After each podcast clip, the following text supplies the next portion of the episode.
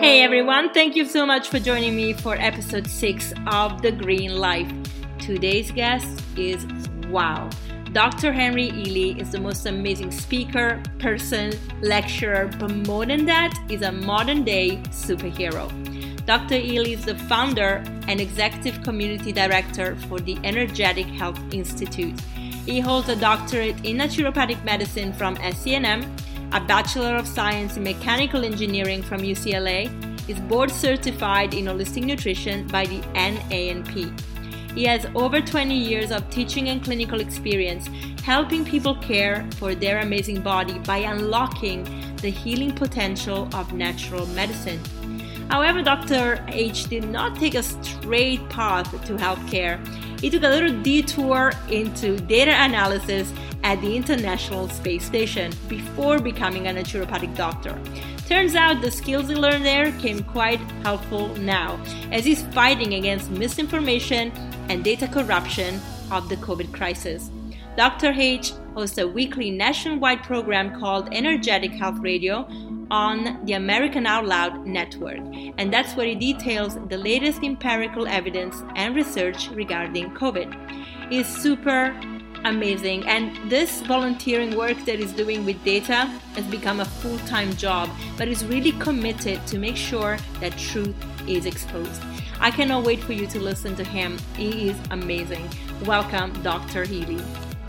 Thank you so much for joining me today on the Green Life podcast. It's such an honor to have you here. How are you? I'm doing great. Thank you for having me, Chantel.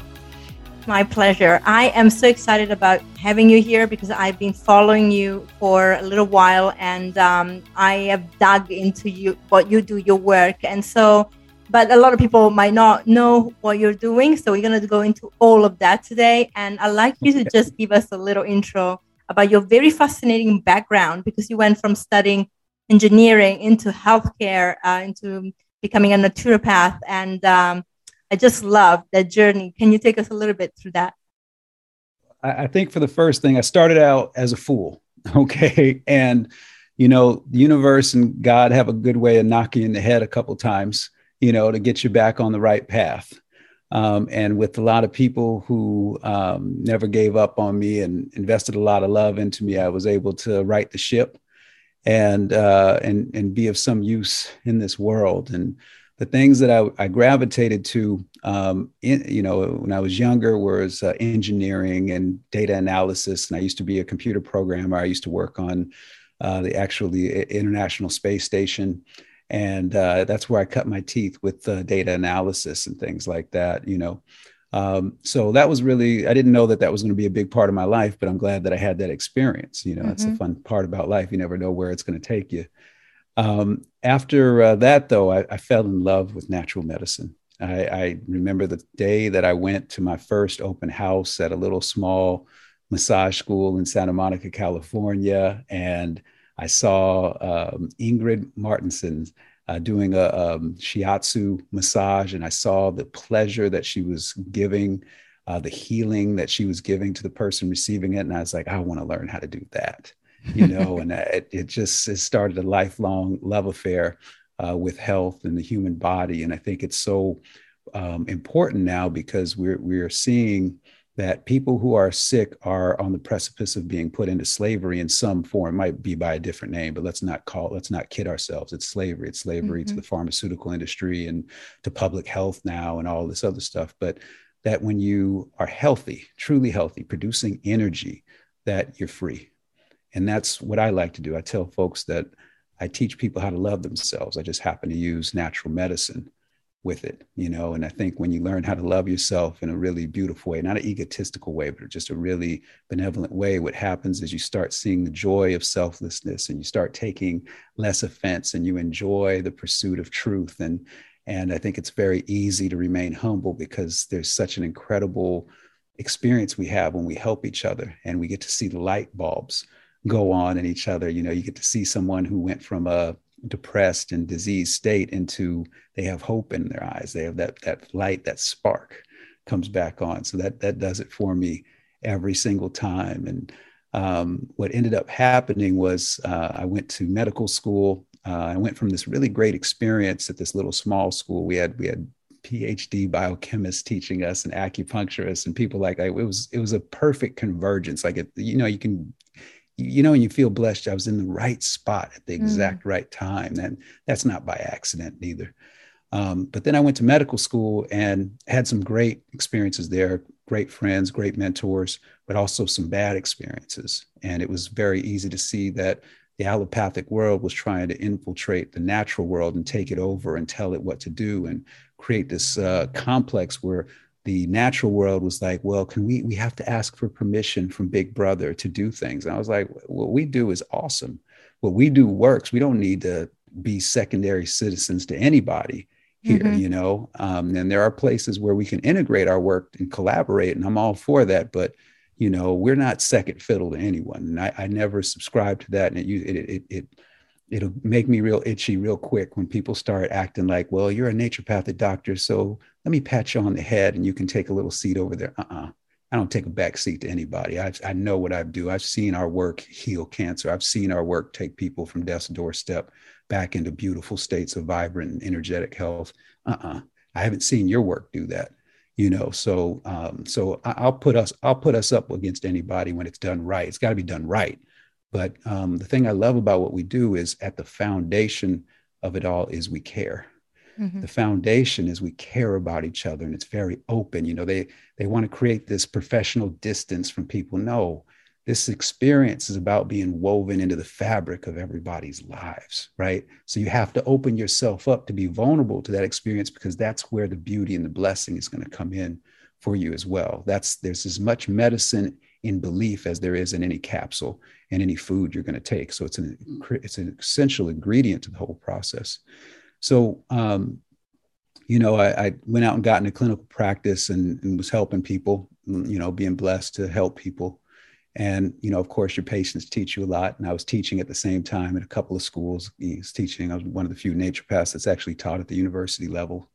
Uh, and, you know, you, you start getting this sense that education is the way, you know, I can, I can help people one at a time. And I still do that. And I'm really excited about a project we're about to start up with some of the um, children who are um, injured by the, the shots, you know, we're going to help them. Um, and, but you know, you, you go, if I'm working one person at a time, I'm only get to that one person. I got to get to more people. We got to, we have to teach people how to love themselves, right? So we developed the Energetic Health Institute. We've been uh, running for and growing for nine years. Uh, we don't owe anybody anything. We're a nonprofit. We've never taken a penny from the government. We've never taken a penny in a loan. Um, we just do good work, and it's a it's a place where we espouse the values of um, of family I think more than anything else, and especially the aloha spirit. I love, I love that Polynesian concept. And so we brought it in and we, we talk about it very openly with everyone. You come in to the Energetic Health Institute, you coming into a family, you coming into people who care about you. And yeah, you might take the scenic route to get to graduation. We have quite a few that do it, but that's all right. That's life, you know, and, and, and the experiences of life don't need to be punitive. It's about growth. And I think when you talk about growth, it's about being around people who've been there before so they can help you avoid some of the pitfalls.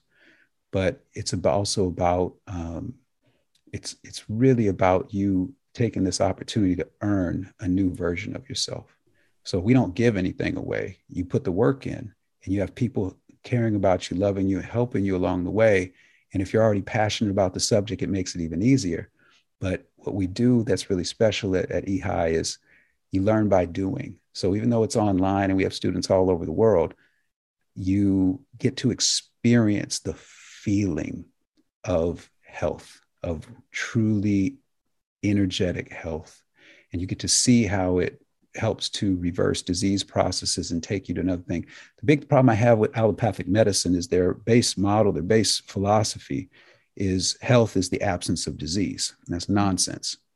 Just, you know, health is much more than that. And so we have to strive bigger, dream bigger, you know. And I think when you do that, um, you start setting um, noble goals, you start setting goals of integrity. But along the way, you know, the thing I love seeing is just the joy that gets created in people and, and these shared experiences of healing, of not suffering, but of healing, right? Because you bring that in and you got hope floating. And boy, you have an opportunity to do something special in this world, um, make this world just an amazing place for everyone. And to me, there's nothing worth doing, especially with all this darkness upon us. We have to be the light, you know. So we what we do is we teach people how to be the light and be unapologetic about it at the same time. I'm never going to apologize for being a good person. I'm never going to ask permission to help.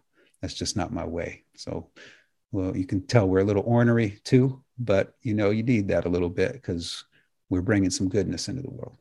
You do, and I, I, guess you're also you're also fighting against a system that has been trying to suppress was what what was originally the way of um, doing medicine. Because it's only in the 1920s. I was talking to the wonderful Dr. Northrup last week, and she yeah. was saying, you know, up to 1920s when the, you know, the Rockefellers and Rothschild, the, the usual suspect, started taking control. That's fine.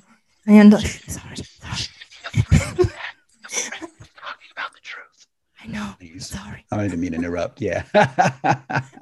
you know, probably get asked from Amazon and Google.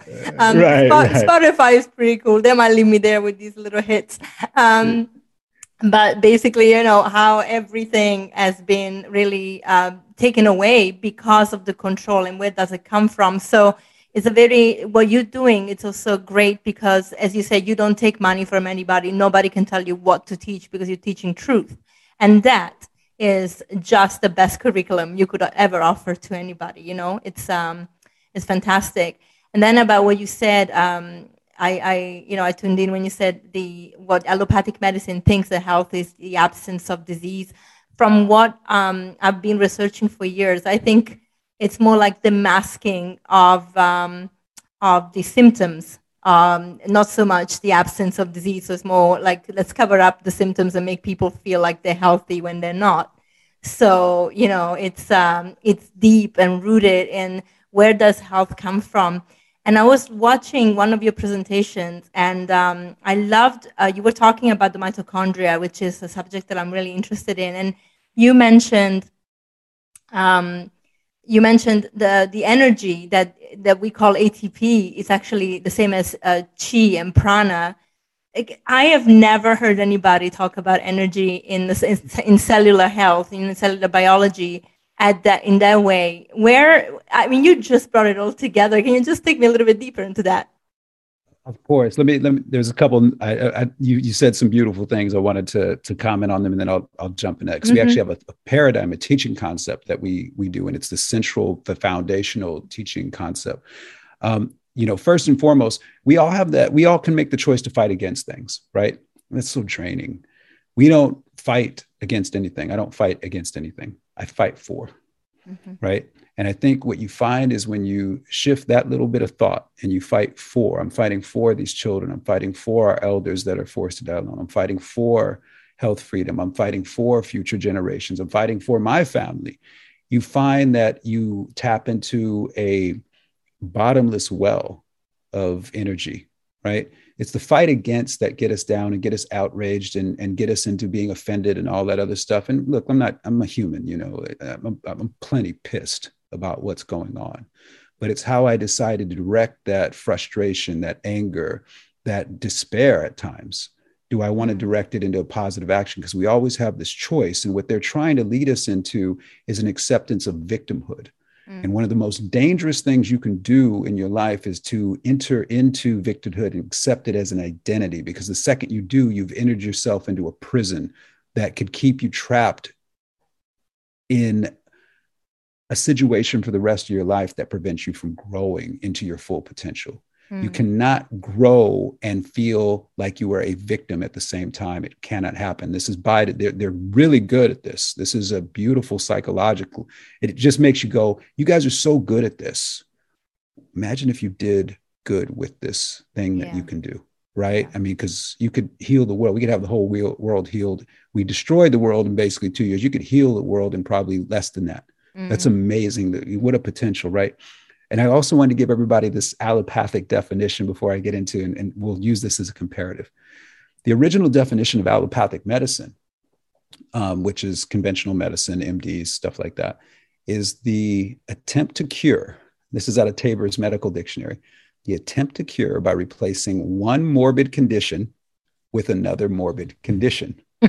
now, most people are like, I don't want any morbid conditions, yeah. right? So they said, well, we have to be more clever. And this is where the Rockefellers and, and uh, Rothschilds and, you know, come in and they do the Flexner report that puts basically natural medicine, naturopathic medicine on the extinction list. Mm-hmm. Um, they uh, they changed that word to side effect. Yeah. Replacement of one symptom for a side effect, mm. right? And mm-hmm. so it be so, and when it, you start repeating a lie enough, people start accepting as truth. People say that well, all medicines have side effects. Yeah, well, the side effect of the medicine I practice is you feel awesome. all right. So if you want to look at it like that, sure. Okay. The side effect of my medicine is that, you know, your pee gets really bright and colorful because you got nutrients all over the place flowing through your bloodstream. So yeah, I guess there's side effects. We all have side effects, but you see, this is this is the mind. This they they they infect the mind with lies. Mm. You know, and what I've been telling people that have, you know, started waking up and they start feeling guilty, you know, I got the shot or, you know, whatever. Say, listen, you can't. You cannot do that to yourself these are the greatest liars who have ever lived, and they have the greatest technology to assist their lying and greatest control over the mechanisms of distribution of information that have ever existed. Mm-hmm. Now, you have to give yourself some grace on this because if you didn't know what was going on leading up to this, if you hadn't had a bad experience, like most of us, we've had a bad experience. That's what woke us up. This is your bad experience and it sucks. So we're going to help mm-hmm. right that's that's where we come in it's this whole nonsense of people who are are have refused the shots like i have and you know judging the people who took it or saying no i don't want to talk with you or anything get out of my face with that stuff. I didn't care if you got the flu shot. I don't care if you get this one. I care yeah. if you're hurt because i want to help you right? And and i hope you care that i want to be free and don't want to go through what you went through with that. Mm-hmm. but um, at the school uh, we have a found we, we have teaching concepts right? Because the, the main thing i think that's important in in education is to teach people how to think mm-hmm. not what to think I'm, I'm here to help you explore the direction and path that your heart is guiding you through and so that means I, I want to help you become a critical thinker and a good observer and and of course someone who loves themselves and cares about others right i mean this is these are the things that make the world a better place so we have a foundational concept called the cycle of influencing energy. And it's got five points to it. So imagine a circle and there's five little stop points on it. The top is emotion. See, emotion is something we all have a PhD in, and emotion, based upon the energetic systems of Chinese medicine, Ayurveda, equate to health, right? And this is the big thing that the Rockefellers and the, those folks didn't want people to know. They wanted to disassociate those things and segment them. And it's like, no, you can't segment the body. It's an interrelated system. It needs each other. Mm-hmm. So we have to understand how it's connected. So emotion influences anatomy, right? When you're happy, you smile. When you're upset, your face changes. It's emotion influences anatomy. And of course, there's other physical changes that go on, but just a simple example. Mm-hmm. Anatomy influences physiology, and that's how the systems of your body, the cardiovascular system, the immune system, they function. Physiology influences biochemistry, and that's what's happening at the cell level, and particularly with the production of energy, metabolism, detoxification, and cell replication. And then biochemistry influences energy production, influences the flow of energy through the chakras, through the meridian fields. Mm-hmm. And then that that's that cool thing. See, that's the thing the Chinese figured out in their in their medical system, and the Ayurvedics figured out, and the Taoists figured out. Um, uh, you know, these elevated consciousness societies figured out that there's energy flowing, and then I could read that flow of energy if I understand the physical body, but especially if I understand emotion. So you go from biochemistry to energetics, and energetics back to emotion. So it's full circle. And the thing about this paradigm, this we call the cycle of influencing energy. It's in my book, Energetic Health, Volume One, um, which is on Amazon. Sadly, I'm not proud about that at all. Um, but the easiest way though to get it. Yeah, and we got to get information out. You got to, you know, yeah. if I can use the, if I can use, can I say this? If I can use the devil, I will. if I can use the devil for good, I will. Right.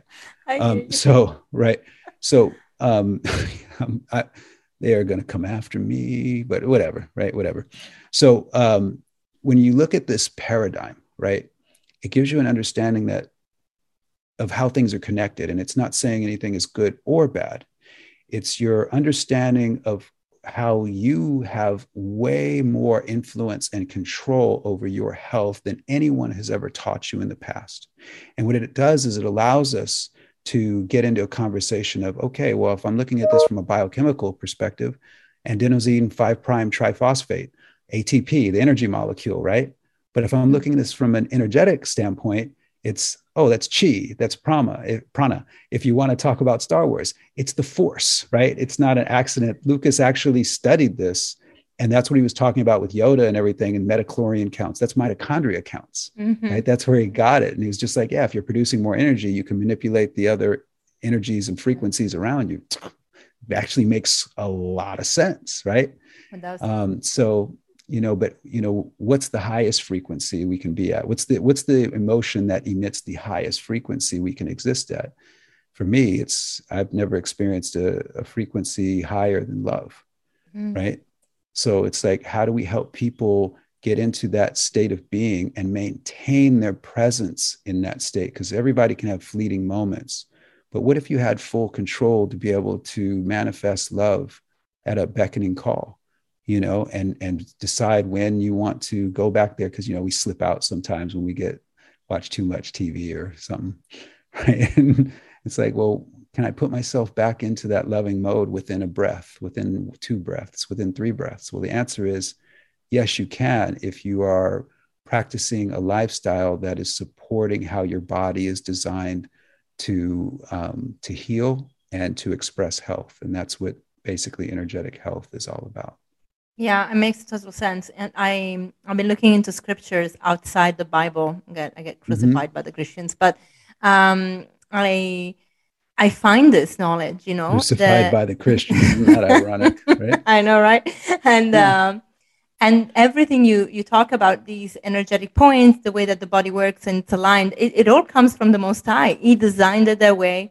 He designed nature to be attuned to us. So it makes a lot mm-hmm. of sense that we tap into these energy points the way that you described because nature works exactly the same way. When you look at the way that the network of trees, the, the um, the myosystem, you know, like all the fungi, everything is connected. The the animals, yeah.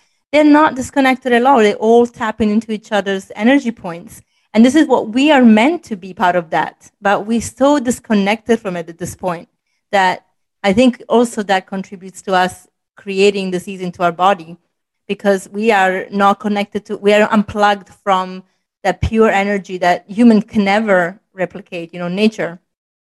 Consider this thought. It's impossible to be disconnected from this. Just consider that thought for a second. Mm. Okay. And I'm going to give an example. My personal theory is that cancer is um, a blessing. Now, not saying that the diagnosis isn't heavy and, and scary, but I'm saying it's a blessing. And I say it for this reason. Without your cell's ability to adapt in an even negative way or a, a, a, unproductive way for the promotion of health. If the cells didn't have that ability, they would die instantly. And so mm-hmm. you wouldn't have the even opportunity or time to try and resolve and fix why the cells did it in the first place. And, and it allows us to look at things, you know, from a just a little different perspective, you know. Um, and what that does, that little shift in perspective changes how the autonomic nervous system performs in the body, whether or not you're going to go into fight or flight mode or whether you're going to go into rest and digest mode. See, when you study the body, and I, you know, I, instead of going to clubs when I first got into this and going hanging out with my buddies and and you know going to bars and stuff like that, I was sitting at um, Manny's. I don't even know if it's there anymore. Manny's Bakery in Los Angeles, California, on um, Fairfax and Sixth Street, and I would just sit there at night reading and reading and reading and reading and reading. And my favorite book was actually Netter's Atlas of Human Anatomy. I would just look at that, and it, you know, if you just look long enough, it starts teaching you things. Mm-hmm. But if you get into this exploration of how your body is designed, like it, you know, Chantel, it, it drives me crazy. I ask people one of my first questions sometimes when I go into lectures is, okay, everybody point to your liver. and you'll see people going, and it's like, okay, so you don't even know where your liver is, and we want to talk about health. Okay, let's let's start with the ex- let's start with where things are because you know people will be like, oh, my tummy hurts. That's your liver. you know, that's not your tummy. You know, um, you see people put their right hand over their heart when they're um, saying the Pledge of Allegiance or something like that, right? And their hand will be over here on their shoulder, right? It's like um, we we have done a horrific job, and by design, mm-hmm. of teaching people how incredibly amazing their body is. Because when you teach people how incredibly amazing their body is, the there's two things that occur. One is that people will start thinking, I'm pretty amazing. And that's a fact, you are.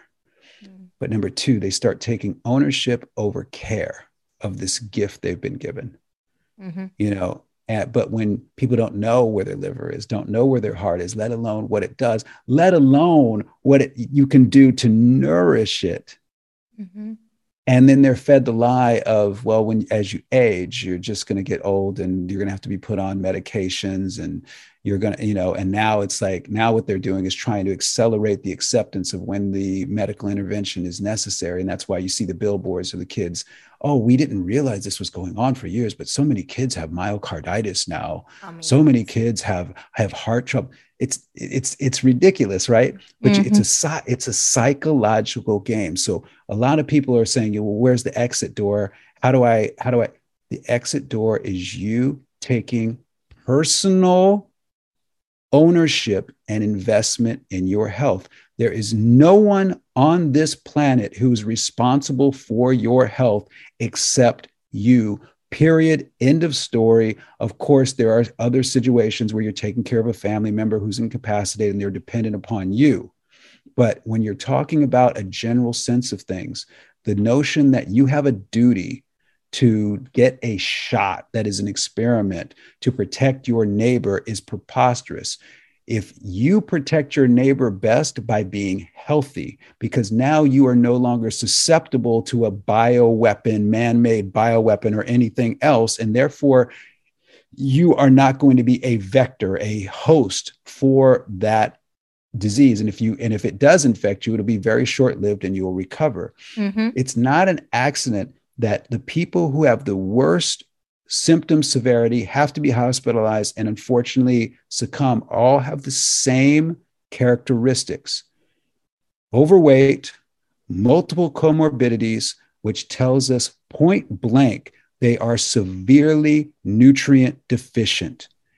And I'm sure there's other lifestyle things. And there's they're probably activity deficient and sleep deficient and joy and happiness deficient and good food deficient, good, clean, organic, biodynamic, regenerative ag food deficient. And you know, when you start putting all these deficiencies together, the effect upon the nervous system is it activates the fight or flight nervous system. So people stay in a constant state of stress.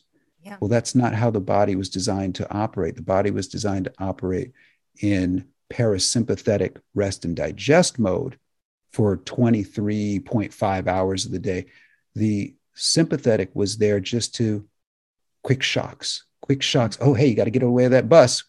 Get out of the way. Tyrannosaurus Rex is chasing you down. Get to safety, right? And then chill. How do we know this?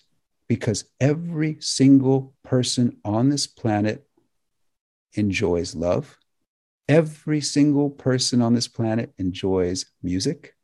Mm-hmm. Every single person on this planet enjoys laughter every single person enjoys the things that engage the parasympathetic nervous system, mm. the rest and digest. And what also engages it? Being nutrient dense, eating good, alkalizing foods, foods that have a net effect of creating alkalinity and balance in the body. And that's, of course, organic plant based nutrition. So that's what we teach because that's the best entry point for a person to explore what it means to love themselves, in my opinion. Yeah, totally. So, how many courses um, do you have in your school? Well, we have um, our flagship program is our holistic nutrition certification. There's nine courses in it. Um, uh, we we start with foundations of health, so we know we go through the building blocks, right? You know, carbohydrates and everything, but we do it from a different perspective, right? We don't just regurgitate the nonsense that's out there. It's like, no, let's actually teach you how this works. And we get into herbology in that um, in that coursework. We also get into delayed food allergies. You know, we mm-hmm. teach people that hey, you might be eating something that yeah, it's very healthy for most people, but for you, it's actually injurious. Your immune system doesn't like it, um, and it's a very important thing to figure out because food can be medicine, but foods can also be poison to the body too. It just and this is biochemical or you know uh, individuality that we need to make sure we honor, right? Where, where, there is no such thing in this world as one size fits all. That's ridiculous, right? It just there's no scenario where that that's true. Um, maybe love, but I mean that's it, right? Outside of that, um, then we uh, we we felt like the biggest deficiency people have in, is overcoming their kitchen. Like nobody taught them how to cook, and you know that's and that's a it's a big hurdle, right? Because then if you don't know how to prepare food, you got to go out all the time and now you're at the discretion of you know the restaurant and the people preparing there and stuff. So you have to learn how to take over your kitchen. Your kitchen is your medicine cabinet your refrigerator everything that's that's your medicine cabinet you know that's your medicine room. So we teach people how to make um, really delicious raw and vegan foods but we don't ask people to be strictly raw or vegan. You get to be what you want to be. I've, I've explored all the diets out there. I've, i was vegan for over four years ultimately it didn't really work for me but that doesn't mean i can't practice vegan days most every week. Like i'll have most of my days i won't eat meat but i do need to eat meat especially with my workload right now small amounts one or two times so i can make sure that it was consciously raised. I can make sure i'm supporting people who are doing the right things. I'll never eat CAFO meat you know the confined animal feedlot. There's no integrity in it it's just dark energy in there. It's disease in there. I'm not eating that. Um, and you can give gratitude for the animal you know? I mean i we're going to be raising our own animals at some point pretty soon and i'm i'm excited about that. I i want to participate in the decision to end an animal's life so i can have the appreciation for the sacrifice that they're making. This is the big problem with most meat eaters. They're eating crap quality meat but there's no appreciation for what the animal went through to provide that sustenance for them. You know, there's no stopping for a second to say, give some gratitude and thanks, you know, before you eat. To, I mean, there was a time when we prayed over our food because it was like, I realize I may not have this all the time. But because now food is so readily accessible, people are like, it's just an afterthought. And it's a terrible relationship to develop with food. Um, you know, after that, we get into actually something very interesting. A lot of people don't consider oxygen a nutrient and as, as nutrition. That's ridiculous. you know, see how long you can hold your breath and live, right? So we teach people, um, we teach all of our students about um, in, uh, energy, about meditation. We take uh, students through a um, development of a meditative practice, and for some students, you know, there uh, we have a lot of um, deeply faith-bound people, and we respect that entirely. Like uh, what I love about EHI is there's it's diverse. I mean, you want to talk? Mm-hmm. We don't even we don't even talk about diversity because it's just a matter of fact there. So some folks are like, well, I prefer to call it prayer. I go, great, call it prayer, you know, and and pray during that time. You do what you have to do, but the whole point is to enter into this relationship with yourself and your higher power, you know, by whatever name that you associate that higher power with. Um, and and what it does is it, we teach what's happening within the body when you're doing that, how you're engaging the parasympathetic nervous system. Then we take it up to the next level and we get into um, 16 principles of eating healthy uh, in our next course. Then after that, it's the big doozy. It's we go through every system of the body and apply that cycle of influencing energy, uh, the, the emotion, anatomy, physiology, biochemistry, energetics, back to emotion concept with research. And we show you how to heal every system of the body. You know, we share what we have uh, with that. Then we get into the use of supplements. I mean, people, a lot of people choose the right supplements and then don't dose them correctly and, mm. you know, and things. So we, we cut through that. Uh, and then we get into a course that I really like because it's about developing a beautiful relationship with Mother Earth. It's about understanding how what you do and the choices you make um, can either be healing or harmful to Mother Earth, that we have this power to heal Mother Earth just in the choices. Every dollar spent is a vote cast kind of concept. But uh, we, we've brought in uh, Robin Wall Kimmerer's uh, book um, uh, with that. And it's just, it, it, we, we love to pay homage to indigenous cultures um, throughout. Um, and we do it in the way that I believe it should be done without creating subsequent guilt. Like in this country, there's a lot of uh, white people who want to feel guilty for things that they never did. And it's just like, why would you ever feel guilty for something an ancestor did? I'm not going to spend a split second of my life being feeling guilty because one of my ancestors might have done something that I don't agree with.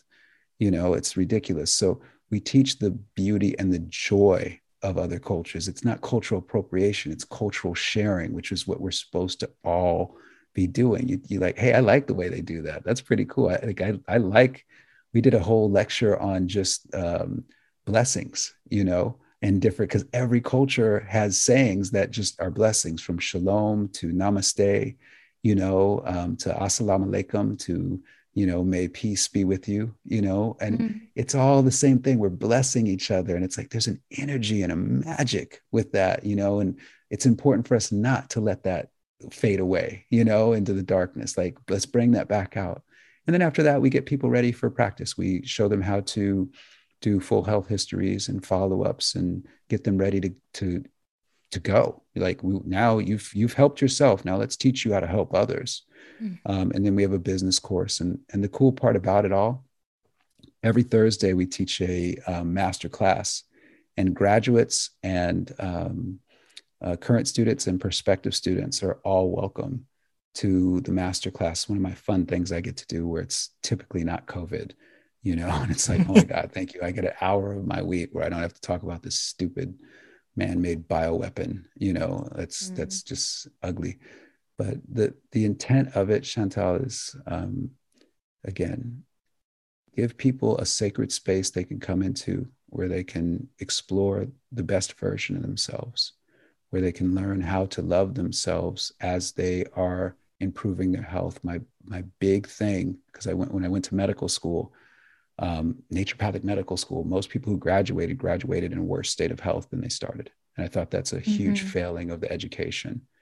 So um, what we do is we make sure every student graduates healthier than when they began. And that's we do that by you can't learn this medicine without experiencing this medicine. So it, it, becomes a part of you you know for the rest of your life. And once something becomes a part of you nothing no one can ever take that away. No if it clicks it stays with you. It's part of you. And so yeah.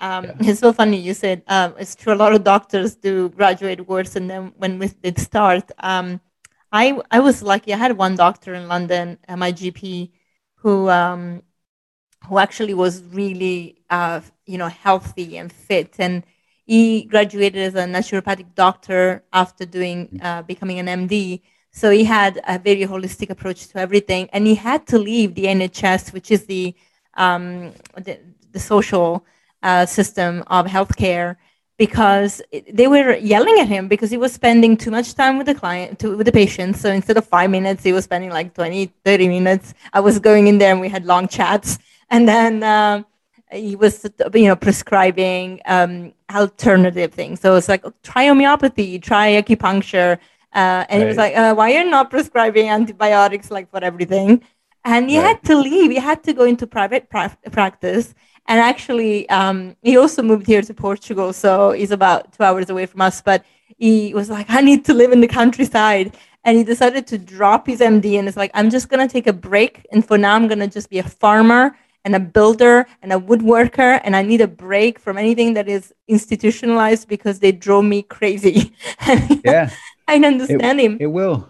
Yeah. He's, he's right on it's it's a place a lot of us get to especially when in the in the md world you know where it's like you know the, the sad thing i have the sad thing for a lot of mds is they just don't see people getting better mm. you know they see people slowly degrading they're adding more medications on you know with the covid situation all they're seeing with the protocols they're using are, are people dying um you know and and it's like i feel for them because it's like you're not practicing medicine you're practicing sick care mm-hmm. uh, and for profit sick care, you know, and they get you locked into a system where you have to pay for your license, you have to pay for your insurance, you have to pay for your house, you have to pay for your family. Well, now you're locked into all these bills.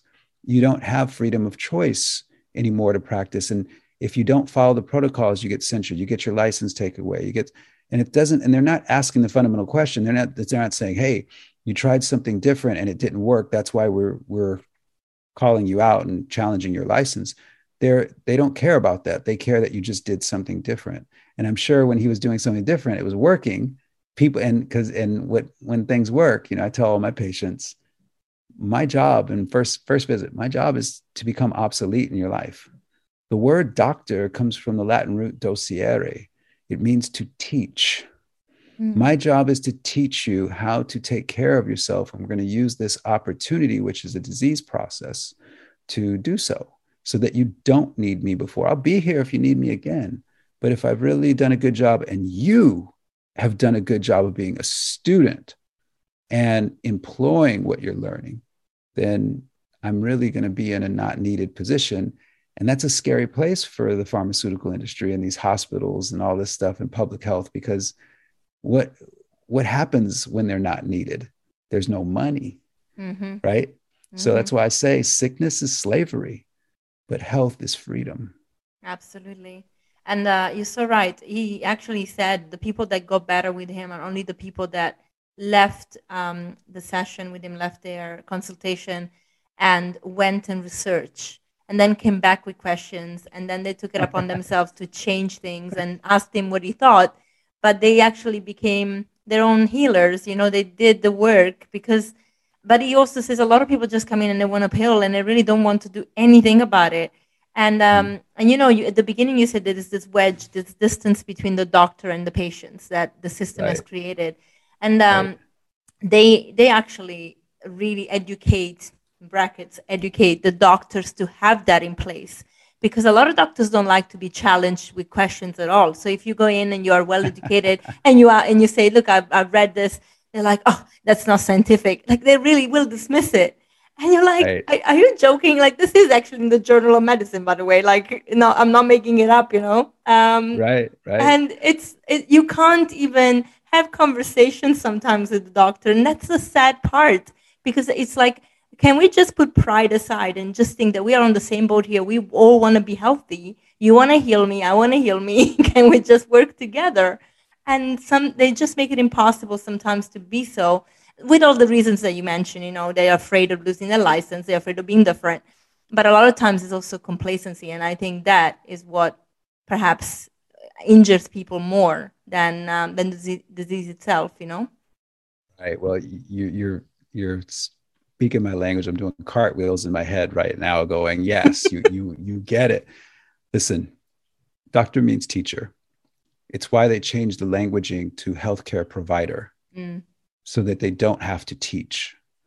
All right. It's why they changed the name to physician so they don't have to teach. Because if I teach, I empower. And if I empower, I create independence. And if I create independence, it hurts profitability. Yeah. It okay. goes back there. Follow the money. Follow the money. It, it follow it's always the same thing, right? Mm we we we have this saying in at EHI, a healer is a person who selflessly facilitates healing in others while knowing the only person they can really heal is themselves. Mm.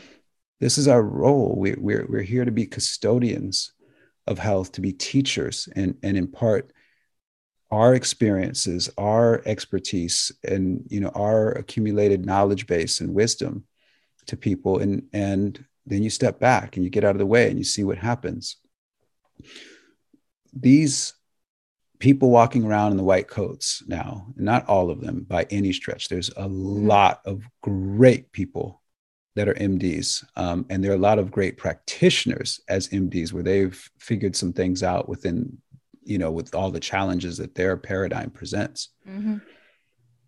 The, all those people have the same thing in common. They have care. They care about people. Like that's mm-hmm. the number one common denominator among all of us.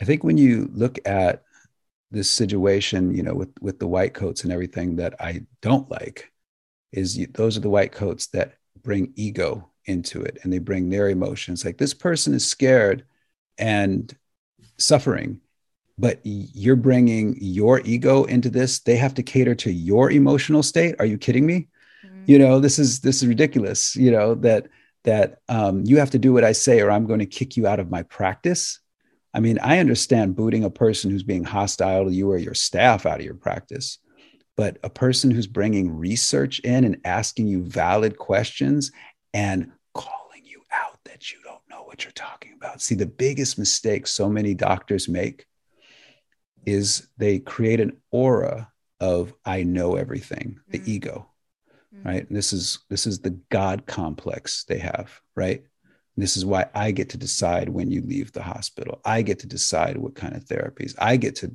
do whatever I want to do because I'm God and I am omnipotent. It's the most preposterous blasphemy on every possible level. When you see doctors doing that, the telltale sign is that when you bring information to them, they're not receptive. When you bring questions to them, they are um, obstinate about it. You know, they they get pretty confrontational in some cases with it. I've had to check some doctors, um, you know, being coming in as a, a family advocate to talk with them, and they start, you know, and we start talking, and they're like, "Well, I've had doctors ask me, who the hell are you?" And I'm like, "I'm somebody who cares. Who the hell are you?" You know i'm somebody who's informed who the hell are you? I'm somebody that does my homework and doesn't step into a situation and think i know everything who the hell are you?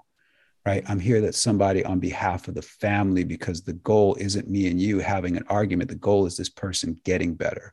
Who the hell are you? Mm-hmm. right? And i think that's where you know you have to in this day and age unfortunately have some toughness with you with what you do, you know, and that's why I say I'm unapologetically positive. I'm unapologetically loving. I'm unapologetically caring. I'm unapologetically loud when I need to be, mm-hmm. you know, um, and that hurts some people's feelings. But I'm like, you, your feelings shouldn't have been here in the first place. The only feelings that should have been here is the care and concern for the person that we're working with if we're really about what we think we're about. So if you're not on that level, you know if that's not the intention you bring into this situation you're already disser- you're already being a disservice to your patient and to their family because it's not just that patient it's everybody that's connected to that person too that you're you know this is why we get woven into the fabric of each other's lives mm-hmm. my job is to do a good job and that means i got to remove my ego if there is one from the situation because nobody that's not a part of the healing equation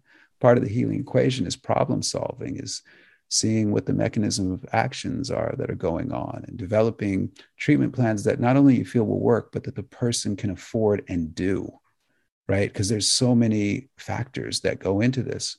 But when you bring a um, a good heart into these situations you you can get to those places you need to get to with people. And if people when people feel like they are genuinely cared for something miraculous happens they they do want to do what you're recommending.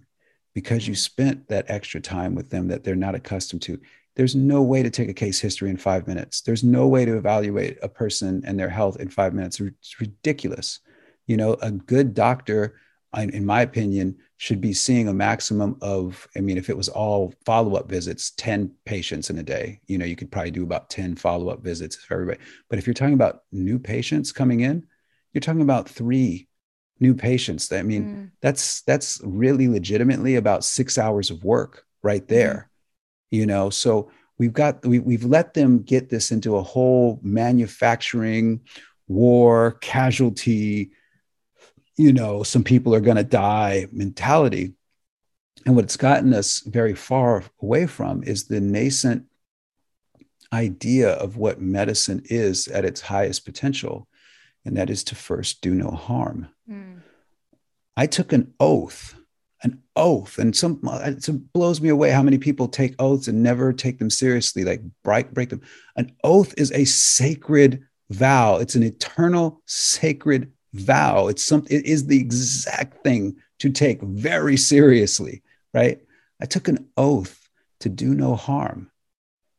I'm going to stand by that oath in everything that I do, especially patient care, because when you take an oath, you're taking an oath before God. It's done before your profession or whatever. but it's really a sacred oath before God. Are you telling me you're okay with letting God down? I'm not. God never let me down, right? So I got to I got to do my part here. You want to do your part? Be a good person that cares. Be listened person. Do you know how much you know when the medicine really starts, Chantel, when you're working with someone, you know when the medicine really starts? When you sit down and listen to them because they've never been listened to before. Mm. And when they start talking and, and know that you're really listening, you're not listening just to hear them, but you're listening to understand them and understand what's going on. Figure out, well, where are there's some questions that I have. I'm curious, right? I'm really, every doctor is supposed to be super nosy, right? We're investigators. When a person feels like you really care, something happens in their nervous system. They shift into parasympathetic rest and digest mode. Mm-hmm. So, technically, physiologically, and biochemically, you have, are administering medicine by just listening to someone with a compassionate heart. Yeah. You know, you've already started the healing process. And when once that happens, you know, and people feel listened to, something else gets a lot easier. Compliance. I, I can't, I bristle at that word when people, I can't, my patients won't comply. It's because you suck at talking to them. It's because you suck at listening to them. It's because your plan sucks. You know, that's why they're not complying. They're not complying because they're jerks. They're not complying because it's not working and they weren't cared for. People will forget what you tell them, but they'll never forget how you make them feel. Mm. Right. And if you make them feel valued and loved, my experience over the last two plus decades of working with people is they will be loyal to you like nothing else and they'll give you some of the most incredible experience i just got somebody one of my one of my students one of graduates just sent me um, just sent me a, uh, a gift out of the blue, right? I haven't I hadn't talked to her in a long while, right? I just got this amazing gift. It's this little um, cube, uh, not cube, but it's because it's got like 40 sides to it, but with all these uh, words in Hawaiian, you know, oh. that and and the translation below them, right? And and uh, and she sent me a little tincture that she made uh, too, of some some heart tonic and everything. And it's like this is somebody that just had a positive thought about me because of some interaction. We, people will never forget the way you make them feel. And, I'm, and I got this, and the first word on it that of all the words of, that I could have pulled up when I took it out of the wrapping was aloha. Now you tell me that that's an accident, right? Nothing is an accident. There is no such thing, right? No such thing, right? Yeah, that's amazing. Uh, wow. Well, you know, I um, the other thing about you is that you you back everything you say with facts and numbers, and I think this is when your experience of of data analysis really comes in handy. So maybe we'll shift a little bit into your extracurricular sure. work that has become your full time job. my, my full time volunteer work that I'm doing now, yeah, for sure. Yeah. Uh, so American on America Out Loud, um, you have a program, you have a uh, well, you have articles in your podcast, which is brilliant, with a lot of other amazing speakers. Even Dr. McCullough is on there, which is really cool because um, you know he he really holds his ground um, in the medical field as an MD, and and yet he's really much on the same page as you. It's like uh, this is not right, this doesn't make sense, and you both look at data in a very profound way. But you especially have been really working uh, tirelessly to also make this data get to government level to make them see it. So um, take me a little bit about how this started for you uh, a couple of years ago. What prompted you to actually start doing this? Well, uh, my, my, first foray into um, the issue of vaccines was when I was uh, really 13, 14. I, I, think I got MMR. I don't remember exactly which one it was, but I went into acute renal failure and uh, I almost died. I, and the thing that was crazy was I ended up losing. I was a skinny dude and short, a small dude, and um, I ended up losing like 25 pounds in that week. Wow. Um, had a fever. I had a fever the whole week of over 108. Um, my parents would pack me in ice in the bathtub um, because every day my father would literally carry me to um, Kaiser Permanente and they would not admit me. They wouldn't even see me some days. They just told him there's nothing they can do and the best and just take him home. Right. Um, and so you, you, start, right. You start having those experiences. You're like, okay, this, these I, I, I want nothing to do with this, you know. Now, what I will give them their credit on is if you're in an emergency situation like trauma, they're really great at saving mm. life, right? Mm. Give you give them their due.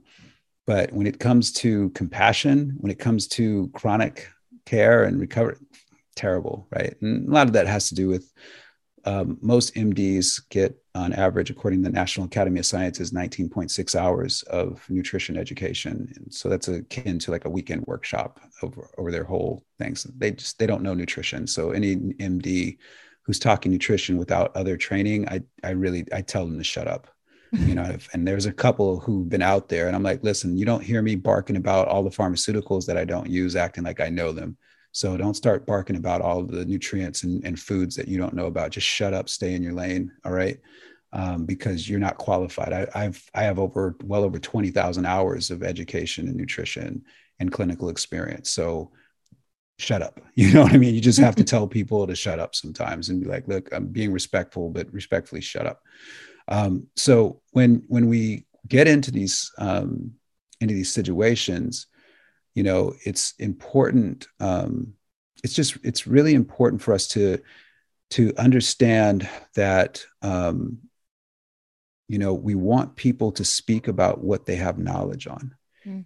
it would be it, it would lack integrity for me to speak about brain surgery. I've never operated on someone and act like i know right?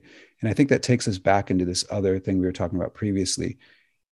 What's wrong with saying you just don't know Mm. You know, what's wrong with telling some? I don't know. I know a lot of stuff, but I just don't know. So um, when we got into this, it was, you know, first I'm injured. That's why I wear these glasses because I, you know, I can, fl- the screen can flip me into a seizure if I don't have these, these on. People are like, people think I'm trying to make some kind of fashion statement or something. Like, I'm like, dude, I'm wearing the same clothes I've been wearing the last six years. Okay. Get me out of, you know, my, you know, give me a break.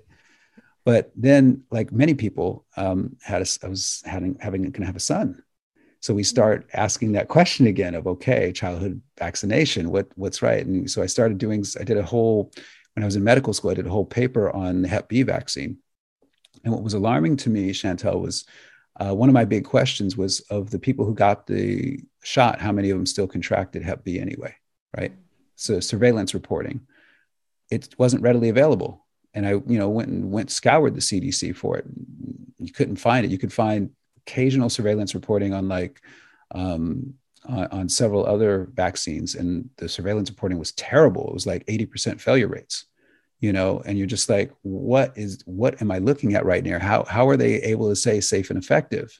Mm. And then you get into the 1986 National Childhood Vaccine Injury Act. Uh, in the United States, it's 42 USC 300 AA um, code, and you go, it's right there they tell you it by law you have to say that it is safe and effective. Oh and by also by the way dash 11 and dash 22 clause says that the vaccine manufacturer can't be sued mm-hmm. right? Well fantastic. That's the way to stand by your product right? Mm-hmm. way to have some integrity and stand by your product. So uh, you know learning all that before my son was born it became very clear the decision was he is not going to be vaccinated period. This is crap He's not doing needles and drugs. He's not a, a night walker out there. You know, Hep B is his mother doesn't have Hep B. I don't have Hep B. This is ridiculous. Um, and you know, so we made a birth plan up, and and my my wife at the time wanted to go and, and birth in the hospital. She felt safest there, so I wanted to support her. We go into the hospital, and even though we had given the birth plan, my son is born and I go over to his mother to, you know, to see how she's doing. And I turn around, there's already a needle in my oh son. I almost lost it. I almost, I, I really almost, because the nurse, of course, knows better. They're playing God.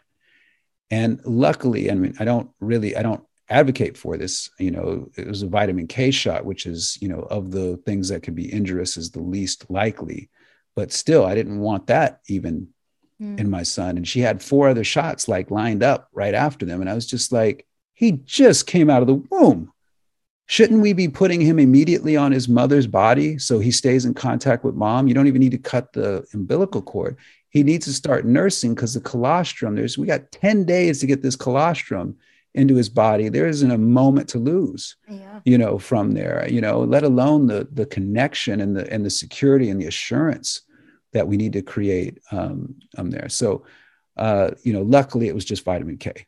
And uh, you know, you go a little bit further and, and, you know, you start, we, we moved to California and then the Senate bill came up for, you know, mandatory stuff. And I was just like, we got, we got to move out of here. You know, we got to get out of here. So we, we left there, but um, at that time, right before we left, I had just put together with a, a good friend of mine, Brittany Cara, who's in the uh, health freedom movement, mm-hmm. um, a course on vaccine education because we went to UCLA, we went to Stanford, we went to um, Harvard. N- there's no coursework required for vaccine education in any major, in any medical institution anywhere. And it was very shocking. It's like, you want to know why they can't diagnose it adverse reaction? Because there's no coursework for it. You want to know why they they um, say safe and effective blindly? Because they've never had to read the, the inserts Mm. You, they've never had to research VAERS. They've never had to talk to the parents of, of vaccine injured families.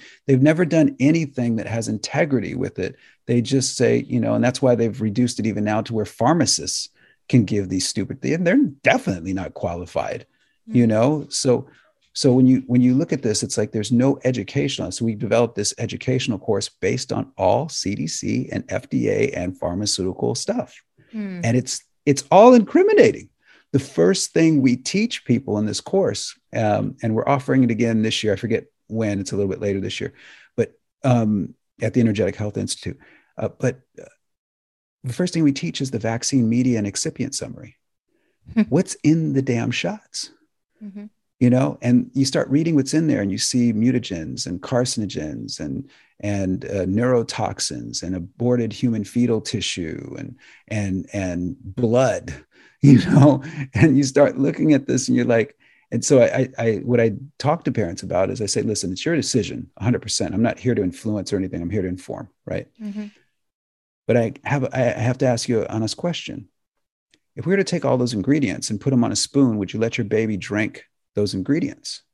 And every one of them was like, oh, no, I would never do that. Well, why do you think it's magically safe then to put it in a syringe and inject it in the baby? How has it become safer through that? It's still going into their body. You know, this is where's the logic in this, right? And the thing that has always bothered me about the administration of vaccines not only is the injuries and the ingredients, but there's no immediate follow up testing to confirm that there has been an immunological response mm. to it if you really want to know if these are working or not, you test the body a couple weeks later to see if you know the B cells, the antibodies? the antibodies. Yeah, do you have antibodies, and has there been any T cell? Because then you can say, okay, well now the immune system converted. See that the thought that really irks me about vaccines is people think they confer immunity. Mm. They do not confer immunity. None of them. Mm-hmm. What they do is confer an artificial infection, an artificial challenge to the body that the immune system responds to. Mm-hmm. What confers immunity is the immune system, right? Mm-hmm. So so then we fast forward a little bit more and you know now we're we're knowing some stuff is brewing, right? You can start seeing it in the years leading up to COVID. You know, they were changing certain laws. They changed the definition of what a pandemic is. They installed the US Cures Act that allows them to bypass and put something out that's still in clinical trial for mass distribution. You could start seeing the setup to this. Mm. So we, we were paying close attention during event 201 in October of 2019. That was like, that's that's not a hey let's see if we can do this. That's a final test to to, to push the go button. Let's call this what it is. It's a it, this was planned right? You don't you don't put that much money and investment in to have something and say yeah well maybe if we ever need to use it it'll be nice. No. And they didn't. They used it immediately. As soon as that test confirmed that they were all systems were go it was coordinate with with china and release the weapon right? And what's so fascinating is how many people immediately just accepted that oh it's got to be a, a it's got to be a wet market right? Come on people that's not there's no such thing as rapid evolution. That's not how anything works. That's ridiculous if we're in that if that's a reality now we are screwed. we would be dead. We're done right? We there's no chance you're talking right? So you know you see that and um and uh, on March, so I, I, we saw that coming, and then so on March 12th, uh, 2020, I said, okay, I'm all in. This I've been preparing for this for years. I'm all in. What I started doing was tracking all the data in the countries that were ahead of us. You know, Italy, South Korea, China, countries where you could get data, and it was ahead of us. And we started building curves. We started saying because uh, I wanted to see what's the rise and fall for new cases, for new hospitalizations per day, and new and new deaths. You know, you want to see what these three curves look like Mm. Chinese data, you could tell right away it was fraudulent. It was just like, please, this is this is a joke, right? Um, there, so it takes me back to my data analysis days, right? Mm-hmm. Data analyst days, and you know, and then you look at the Italian data, and the Italian data was pristine. It's like, okay, I can see a clear curve here. This is this has integrity. You know, this is what we can expect. And Italy was about two two weeks ahead of us. Mm. And so we saw the same things forming in the United States, except for one thing that was a little different. The area, the, the space between the US new cases and the US new hospitalizations was huge, which told us that most people who are contracting this are not needing medical care. That's a good thing, mm-hmm. right? Okay, they don't need to be hospitalized. That's fantastic. This is just a, uh, in fact, a, a, it's a it's a mild bioweapon. I guess it's a mild bioweapon. So, but then on April 14th, we saw something that really disturbed us. The United States curve was going down as it was in Italy, you know, and uh, following along the same length of time, it was going down. Then it stopped, and it went, and we had a secondary rise that far exceeded the initial rise. We hadn't seen this anywhere. And so I go, that's not passing the smell test, right? So we started looking at how the CDC was collecting this data. Mm. And what we found was they had um, adopted a position paper from a little known nonprofit called the Council of State and Territorial Epidemiologists. And what that position paper said was that you could cough one time and be counted as COVID. That's all it took. And then what it also said, this was really disturbing because if you think back to the start of this, people were getting multiple tests every day because they were trying to get back to work. They were trying yeah. to get a negative test to go back to work. You needed one negative test to go back to work, right? Well, what there's a section 7b in this position statement, and it said um, how to, it's basically boiled down to how do we make sure we don't count the same person multiple times, right? Mm-hmm. And it said explicitly not applicable until more virologic data is available. So they were counting people more than once. Well, I was like, you don't need to, you don't need any data to erect a system so you make sure you don't count the same person twice. You get the person's driver's license, the person's social security, and their date of birth. And now every time they test, you have a database that shows, okay, they tested here on this day, this day, this day, this day now you can have some some integrity to the data because if they take seven tests and six of them are positive without that that's six new cases. Yeah yeah.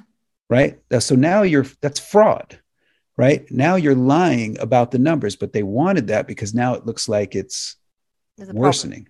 Mm. you got it. And now you can justify the removal of of inalienable rights from the people the constitutionally protected rights in this country so, um, you know, we started seeing that, and, I, and we alerted a bunch of uh, elected officials and um, and the CDC because we were like, this is a problem, and nobody got back to us. I was like, whoa, okay, hold on. We looked a little further into that paper, and guess what?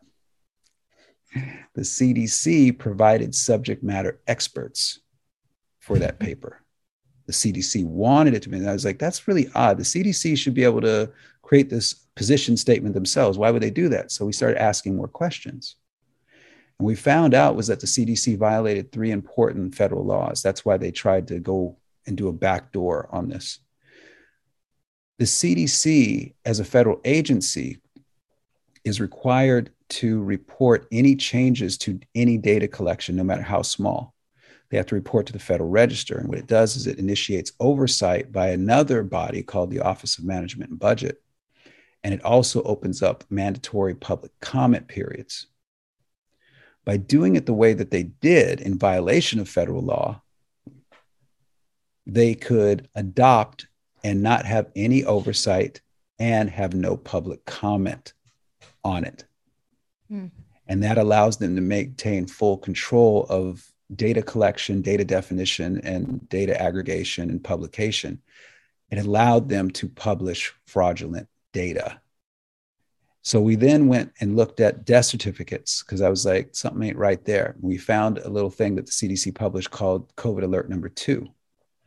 And what COVID alert number two showed was that all comorbidities were to be removed from cause of death and put in a different category contributing factor to death.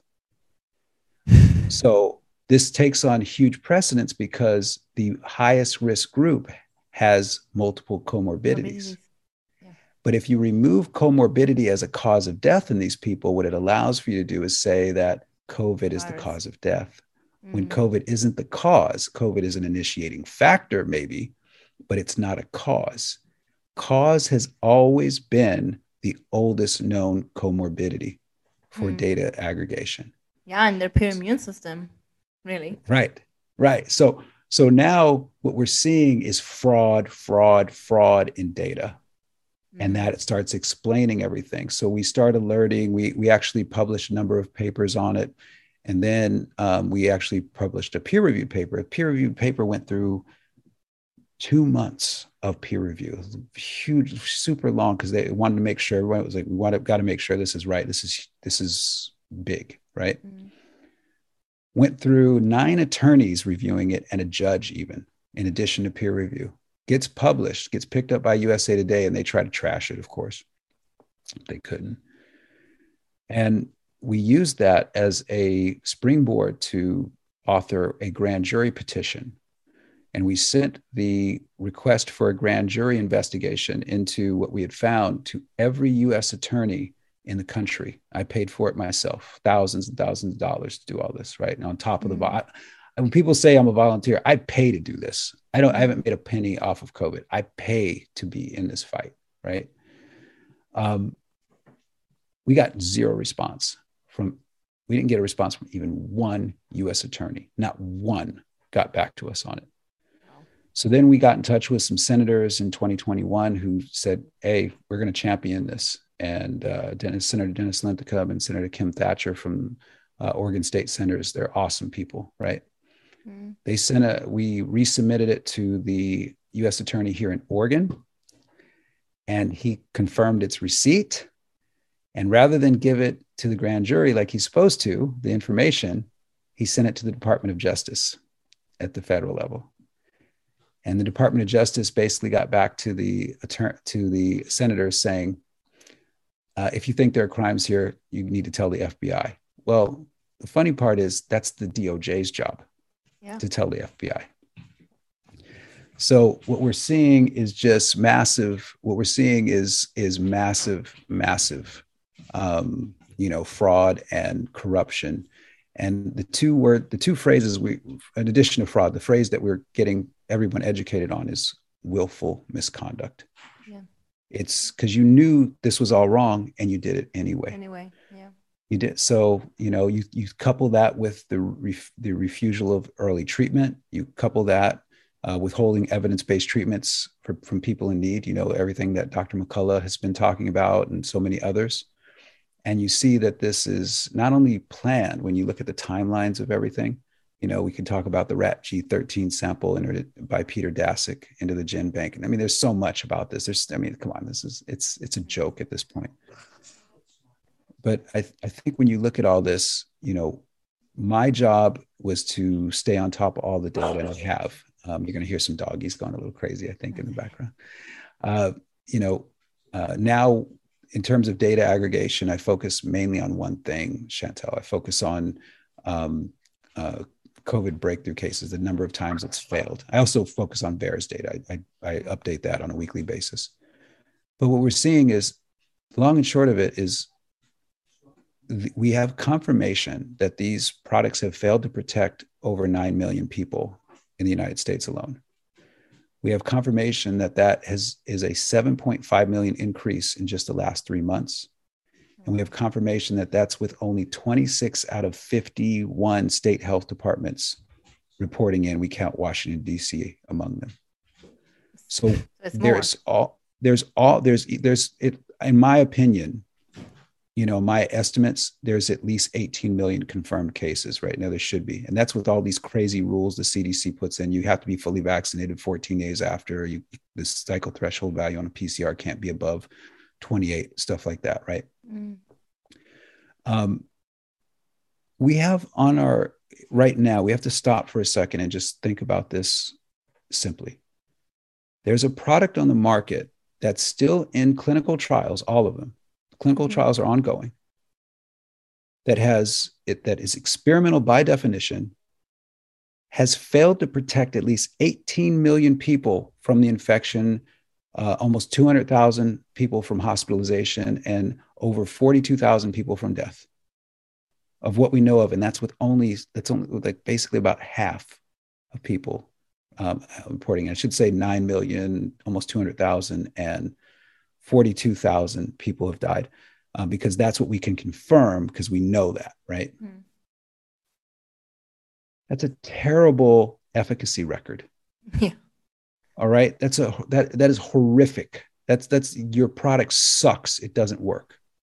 I mean, right? there were products that were taken off for much less than that. Much less than that. But then we look at the safety signals in VAERS. We know VAERS is dramatically underreported by at least five times, by at least a factor of five. Mm. We know there's 1.1 million confirmed injuries. We know there is, on, let me, let me read off this stuff right now. Let me pull this one up. Where are we here?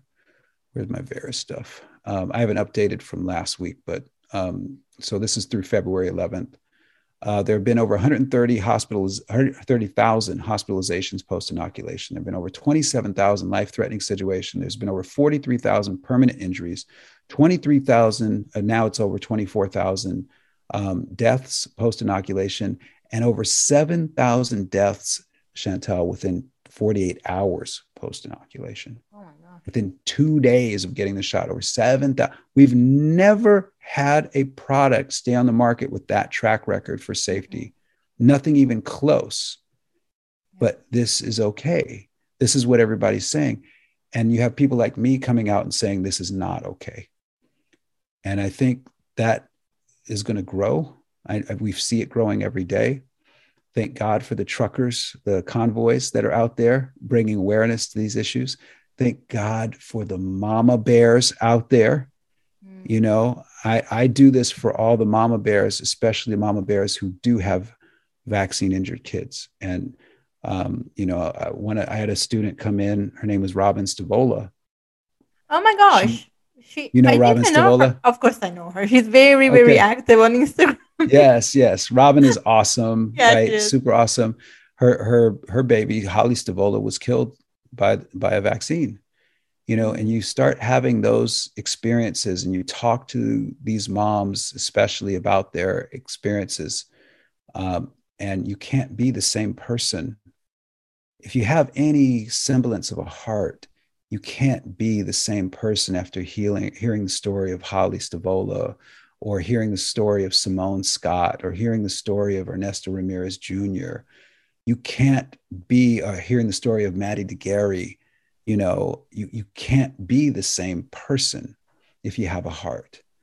Mm-hmm. And that's that's what this comes down to for me is, you know, I track all the data and I support a bunch of legal teams and we're working with elected officials and we have filed our grand jury um, petition to the federal courts.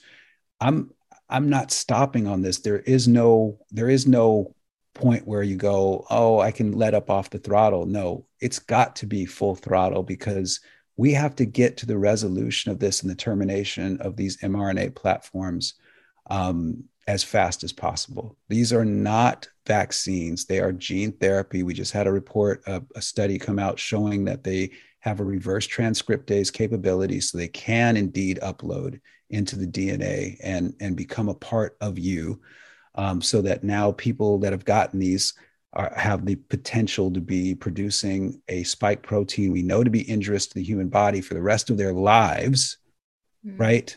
This is our worst nightmare. This is what the CDC and Pfizer and and Moderna said an NIAID could not happen, right? But it's happening. So you lied to us again. And this is exactly why we should never allow companies to police themselves. Everything has to be transparent. And if you mess up, you need to pay up, right? Because that's the only checks and balances we, the people, have against these companies. If we can get them to pay through the nose, then they'll start producing a product of higher quality and integrity and safety, you know. But in, as long as they can hide behind their civil immunity and nobody can touch them, you know, our children are going to be sacrificial lambs. And I refuse to allow that to continue. Yeah, and I think aside from children now, it's expanding to basically everybody. And um, you know, funny story. Yep. Oh, not so funny story, but interesting story. Uh, the um, the CEO. I used to work in uh, in banking before I um, mm. left that behind. I didn't like. I think very similar to your experience. I, you know, I just went into it, and I'm glad I did. I learned a lot, but my passion was always health, and I needed to get out. Um, mm-hmm. But I I I still kind of know people in banking, and one guy that I don't particularly like, but he um, is in private banking at JP Morgan, and uh, one of their clients is the CEO of Moderna. Uh, mm. Now, to be a private client, um, you have to have quite a few zeros in your account after a nice number. And imagine he was talking. He was very proud to share with me at the beginning of uh, all this that the CEO was sharing how they could cure cancer using the same technology as they're using for this shot. And I'm like, I mean, I know you don't understand anything about health, but can you not maybe just for a second pause and just think about the mechanics of this, right? Right. Like, right. it doesn't make sense. That's what- that's that's what they want. They they you know, we have so we have more than enough historical evidence of people lying for profit mm-hmm. right? I mean this is the this is the the oldest story ever. Um, we have more than enough um, evidence, uh, historical evidence of companies cooking their own books you know on studies and things like that to justify and and pass through. The, the question i've always had with this is why don't we have first of all why don't we have the ingredient list yeah. of, of what's in there and then why don't we have air independent verification on randomized lots of that ingredient list? This is something that the only country I'm aware of that does this is Japan. It's no, it's not an accident that they sent back, you know, millions of lots, uh, millions of, uh, of, of vials, I should say, uh, not lots, but millions of vials back because they independently tested and said this doesn't match what you told us was in this. Oh, these wow. these these have to go back. That was a little story from 2021. Little little story from the, the summer of 2021. You know, and it's like, yeah, shouldn't this be pretty standard that uh, number one, companies can't police themselves. You know, they're especially on something of this magnitude. Um, you know, Brook Jackson in, in Texas is doing a great job, I think, as a whistleblower and, and, and bringing to light what really goes on in these clinical trials.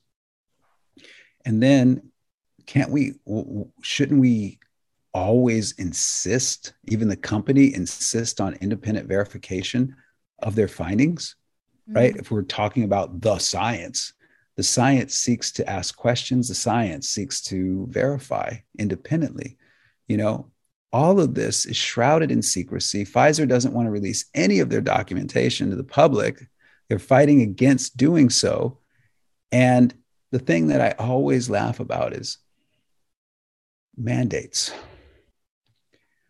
Tell me one thing that people really have wanted that you've ever had to mandate that they do.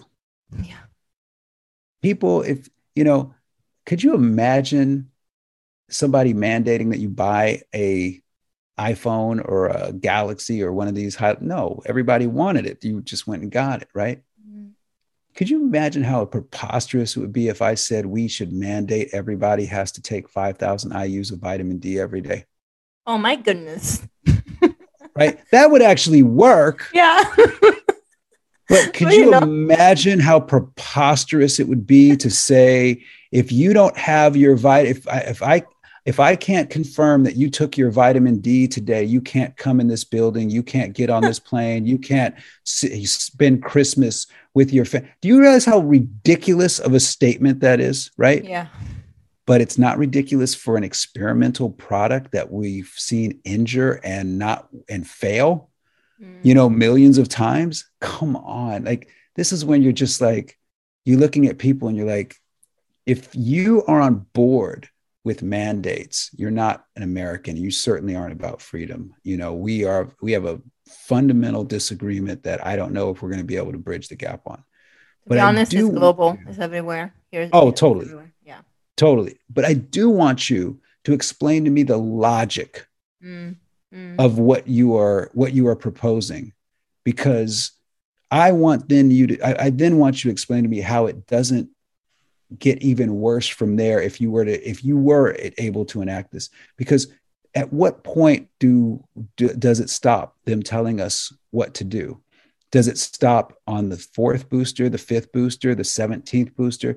Does it stop on the the next thing? Does it stop on us um, being mandated to take statins for elevated cholesterol or uh, proton pump inhibitors every time we have a little tummy ache? Where does this stop you know, because you're not thinking about that. All you're thinking about is the fear of, I don't want to get something that I may have already had. Mm-hmm. I don't want to get something that I have a 99.99% recovery rate. And I don't want to take responsibility for my health because we know that people who have 50 nanograms per milliliter um, in their bloodstream of vitamin D, people who are nutrient dense, people who are in good uh, body mass index, people who are not overweight or obese, people who do not have multiple comorbidities, have n- nothing to fear, even from a bioweapon. Yeah. So. Um, if you're overweight, that's not my fault. I didn't shove all that food in your face, right? If you're um, if you have multiple comorbidities of like emphysema because you smoke all the time, that's not my fault. You took the responsibility and risk on your shoulders because you wanted to enjoy that pleasure. So, you know, what we're really, the fight to me, Chantel, is there's one issue in front of us until we get it resolved freedom. Yeah, absolutely. That's it. There's nothing else worth discussing, working towards, or talking about until we get these, the acknowledgement that we are free. I'm not, I never gave my freedom away. Mm-hmm. I never signed anything that said, yeah, I agree that you all do this or voted for people that said it was okay to do this. And I never did that. Yeah. You know, I'm a seventh generation free man. You know, seven generations ago, my people were in chains. Yeah. Right. So um, no, I'm not. We're not going back there, even if it's by a different name, even if it's just on these phones and stuff like that. Mm-hmm. No, we're not doing that. You know, and it's going to take all of us holding the line on this and and being obstinate in return yeah. to these fear mongers and these liars that know. Yeah, I always, uh, you know, for me, it's like, look, I, I respect anybody that wants to do whatever they want to do, but to Amen. choice. You know, yeah. you want to take it, go ahead. You you should know the risks. I pray that you're fine, but don't impose because then you are taking away something from me, and I'm not taking anything away from you. You adding to your life because you want to. Hey, it's yeah. up to you. You know, it's, it's on you. you. You know, so, Tom Renz said something really interesting uh, this weekend. Um, he said, uh, this all, all of this requires informed consent, right? We all agree mm. require, and he made a really good point that there hasn't been informed consent hasn't been satisfied in one person yet because all the data is fraudulent. Exactly. exactly. So this is a massive violation of informed consent globally and uh, I think that's why we've seen people. There's something going on because shareholders are starting to jump ship on Pfizer and Moderna. There's something happening. There's mm-hmm. some there's some insider stuff that they know about that that hasn't become public knowledge yet, and I'm very curious as to what that is. I'm I, I think it has to do with the documentations that are going to be released. You know, yeah, that the next few months are going to be very interesting. probably see just a litany of litigation. I mean, we're going to be litigation at what up to our necks for what the next decade plus over this you know if they don't blow us up right? Yeah. I mean truth always comes out. So one way or another hey? One way Amen. or another.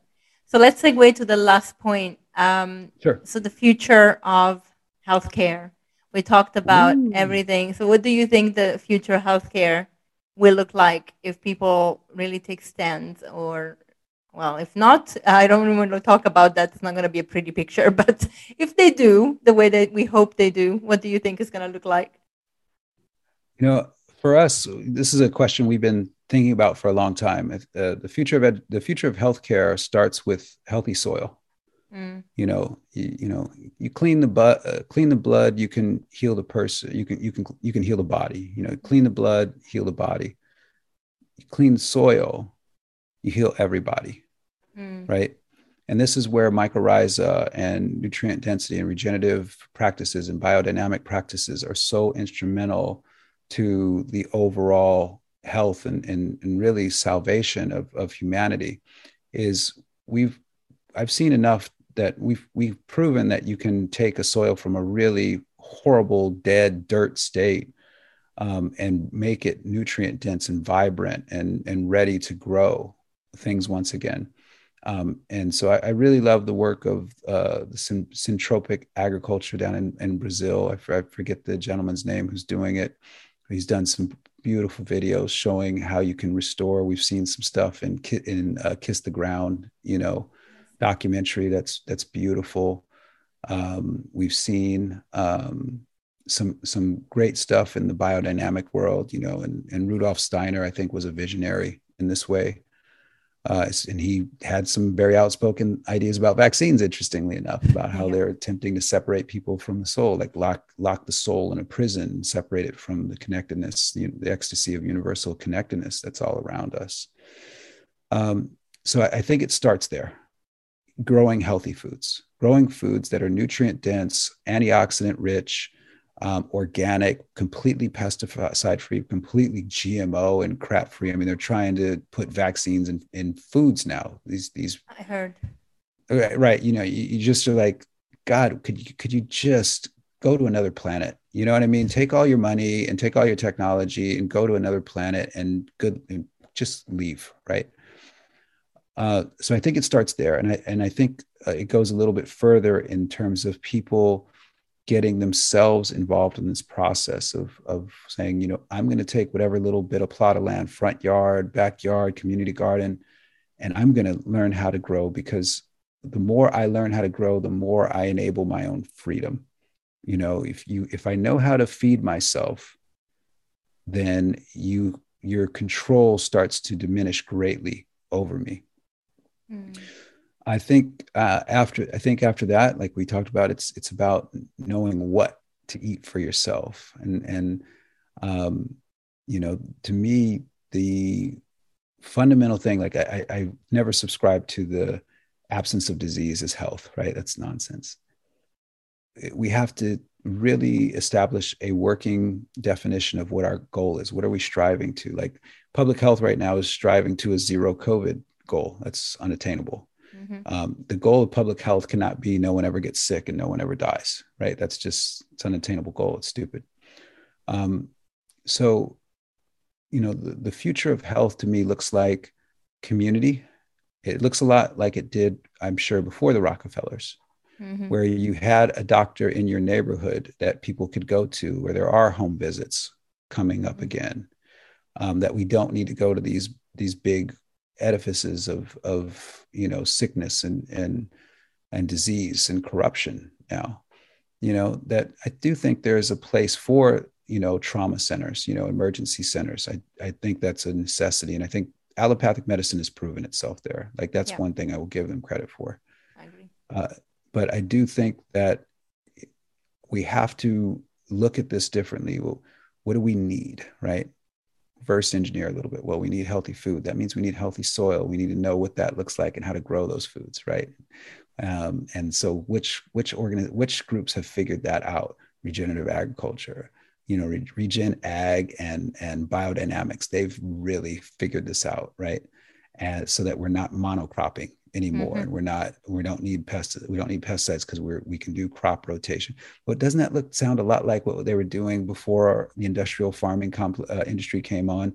You know three fourths fallow right? You, you have a big plot of land and there's always one that lies flat, uh, fallow and you have animals involved in this. So there's a working there's a working biosphere going on. I think that's essential.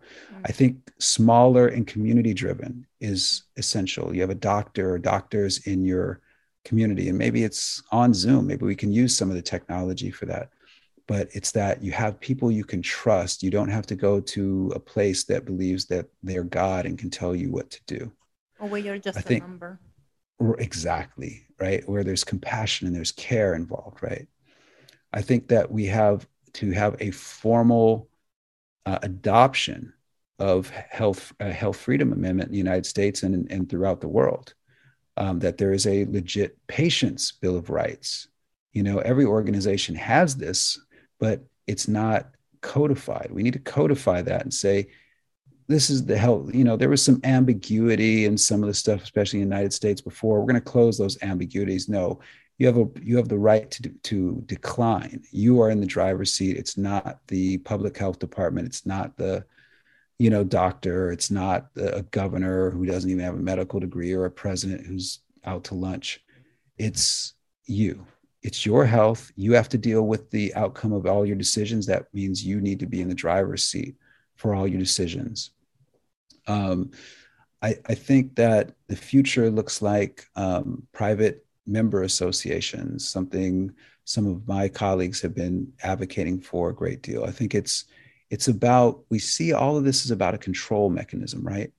So control wants to put you in chains, whether they're physical or digital, whether they're real or invisible, doesn't matter. They're trying to put you in chains.